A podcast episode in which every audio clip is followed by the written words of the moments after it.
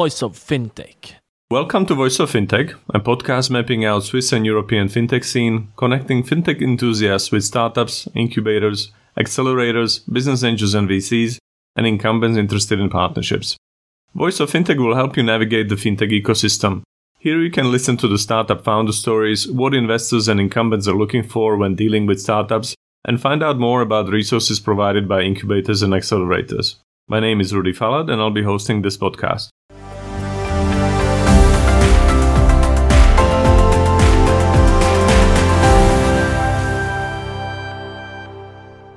Welcome to Voice of Fintech. Today we're talking to Ute. Ute is the head of business development at Visa for Central Europe, and we're going to find out more about what Visa does in Central Europe. That means Germany, Austria, Switzerland, and the Netherlands. I'm keen to hear more what's cooking. Hi Ute, how are you today?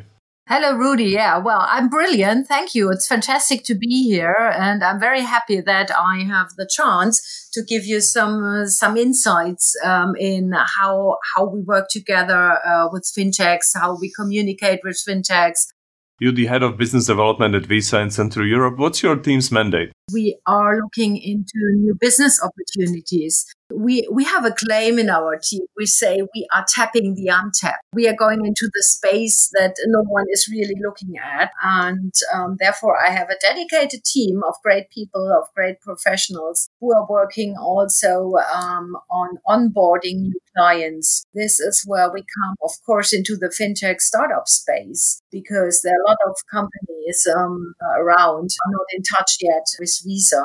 We try to um, to get together with them, to talk to them, and to figure out if it is attractive for them to be part of our network and how we can support them to onboard. We know we want to get better knowledge of their needs uh, because we, we, we know a lot of requirements that we can cover for them. We have the expertise, we can give support and really to bring them into a network that gives them global access. Okay, understood. Can you also briefly describe the Visa's operations in Switzerland and Europe? Visa is, of course, uh, more known as, as a big global player. So we are leader, leader in digital payments. And we are working through connection. We are connecting um, partners in an innovative, reliable, and very secure network. That means uh, we can uh, connect 200 countries, uh, more than 3.4 billion cardholders, we always say that we are a fintech too, although we are already 60 years old. But allow me to give you a quote from Dee Hock. Um, Dee Hock is the founder of Visa, and he was very visionary. He said, uh, "What what if money becomes fully electronic? So it would become nothing but electrons and photons moving around this world at the speed of light." So this is what we are following up. And this is how we're doing and setting up our business globally. And of course, also in Europe and um, also in Switzerland. Switzerland is within the Central Europe region of Visa. This is covering Germany, Austria, the Netherlands, and Switzerland, as you mentioned already. And we are having local offices in all these markets. And of course, in Switzerland, we are having a local office in Zurich. So we have a team. My colleagues um, are in Switzerland. They are, of course, looking after the clients we're having in the Swiss markets, after the merchants we're having in the Swiss markets, the acquirers, so all of our stakeholders directly in Switzerland. And uh, what kind of startups have you partnered up with or invested in? We evaluate any kind of technology, technology of all kinds, everything that can advance, enrich payments, digital payments, because uh, we have a strong belief that um, all these new ideas and innovations they add value to the network I was I, I was mentioning earlier on. We are a network, and uh, we want to enrich it, and when we want, we want to make it more innovative because this always adds value to the network and and of course then to the clients.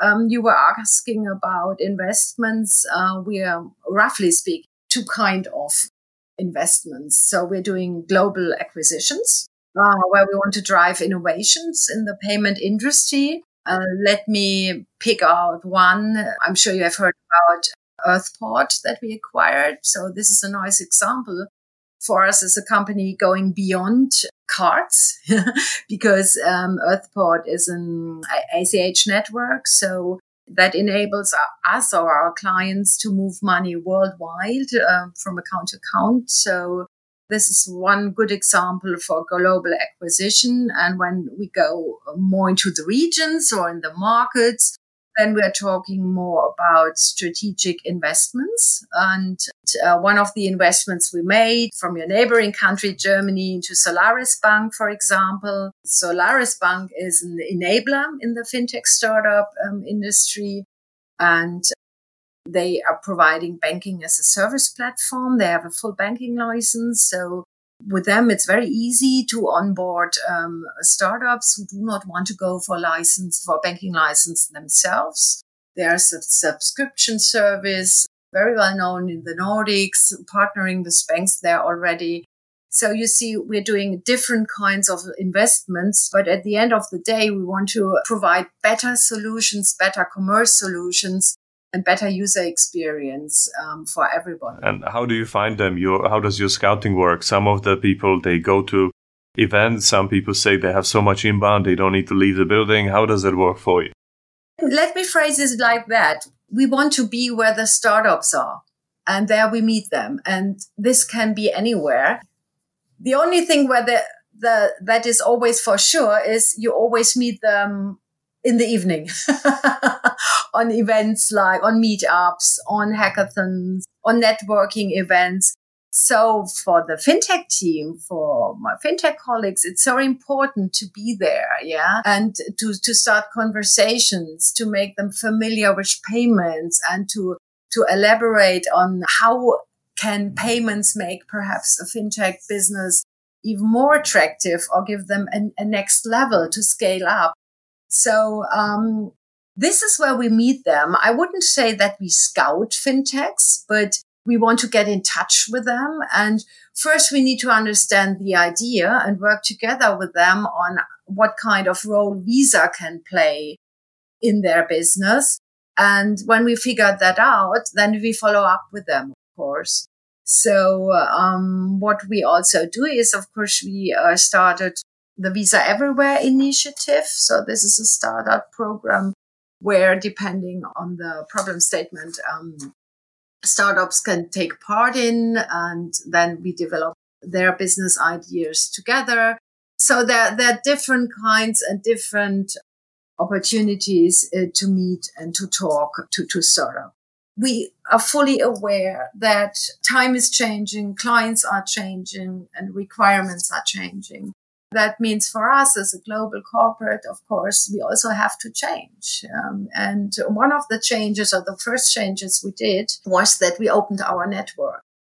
And so that a lot of new players can come in, use the APIs and bring their ideas into fitting into this network. And the next one was that we defined a dedicated fintech fast track program which is touching and which is serving the needs of a startup and a fintech.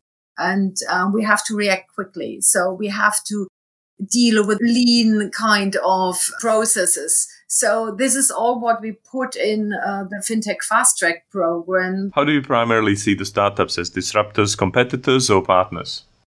Uh, we see them um, as partners. Of course, we see them as partners because um, they are offering great solutions in the payment industry. They enrich the payment industry. Uh, they enrich the, our payment network. They are offering dedicated user user focused solutions, uh, new commerce solutions uh, coming up through them. We are partnering with them. And uh, we also want uh, traditional clients to partner with fintechs uh, wherever we can, we try to bring them together. So, um, and to, to, be very honest, this interest is coming from both sides because fintechs are interested in, in partnering with traditional advice and the other way around. It has changed over the last years. I think at the, at the beginning, it was more discussion around disruption. Meanwhile, it's more a discussion on partnerships. And we see a lot of studies like PwC did studies around that one where we can see that most of uh, banks are partnering with startups and the other way around meanwhile. And um, we do a lot of things in uh, on enabling partnerships. We for example set up a fintech marketplace where we um, have fintechs like TrueLayer or Minna Technologies in just as an example that we can link uh, to banks if they have an interest in, in offering these uh, products and capabilities the, the fintechs have. And um, on top of that, for example, we did, uh, or we, we are doing reports and we are doing workshops uh, where we go into the success factors of digital uh, business uh, models. And uh, how do you select them? How does your selection process work?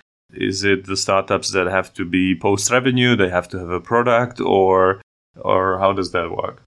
Usually, we are talking to fintechs who are in a more mature state and they think of payments to scale up their business. This is usually the state where where fintechs show interest in payments in how they can, for example, use a card to reach out to more customers. And can you also share some success stories of the startups that you have partnered up with? Oh, well, I love to talk about Tomorrow Bank, for example. This is one of my beloved ones because they have a very nice idea and um, philosophy around sustainable, sustainable banking. This is um, a startup. Um, they're located in Hamburg and um, they are having a great uh, mobile banking app um, with a lot of value adds for their clients uh, around sustainability and social impact. Um, and uh, a completely different one, uh, which I also like because it's addressing a very nice target group um, and an attractive target group is uh, Penta. They have banking app around services for small medium enterprises. And my last question is: Where do interested parties reach you, and what kind of uh, what kind of people would you like to hear from? I would love to uh, to to hear from everybody with great ideas around payments, and uh, if um, they they want to get in touch with us, and even just for an exchange of, of, of thoughts, ideas, and information, I'm happy to reach out, uh, or my team is happy to reach out to any kind of great idea because we are very passionate about um, evaluating it together with you, and uh, not just in paperwork and tick off boxes, but just to have a chat because sometimes um, uh, you, you start generating ideas just there. So therefore, just contact me, me on LinkedIn, Ute König Stemmler. And then I hope that I will speak many of your, your, your listeners as soon as possible. Thank you. Thank you very much. Thank you.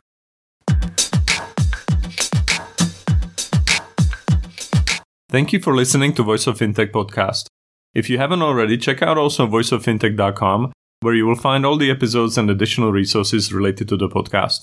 You can also subscribe to Voice of Fintech on Apple Podcasts, Spotify, Google, or any other podcast app that you like. If you have any suggestions on the topics or guests, or how to make this podcast better for you, please email us at info at voiceoffintech.com. Happy to hear from you. Thank you.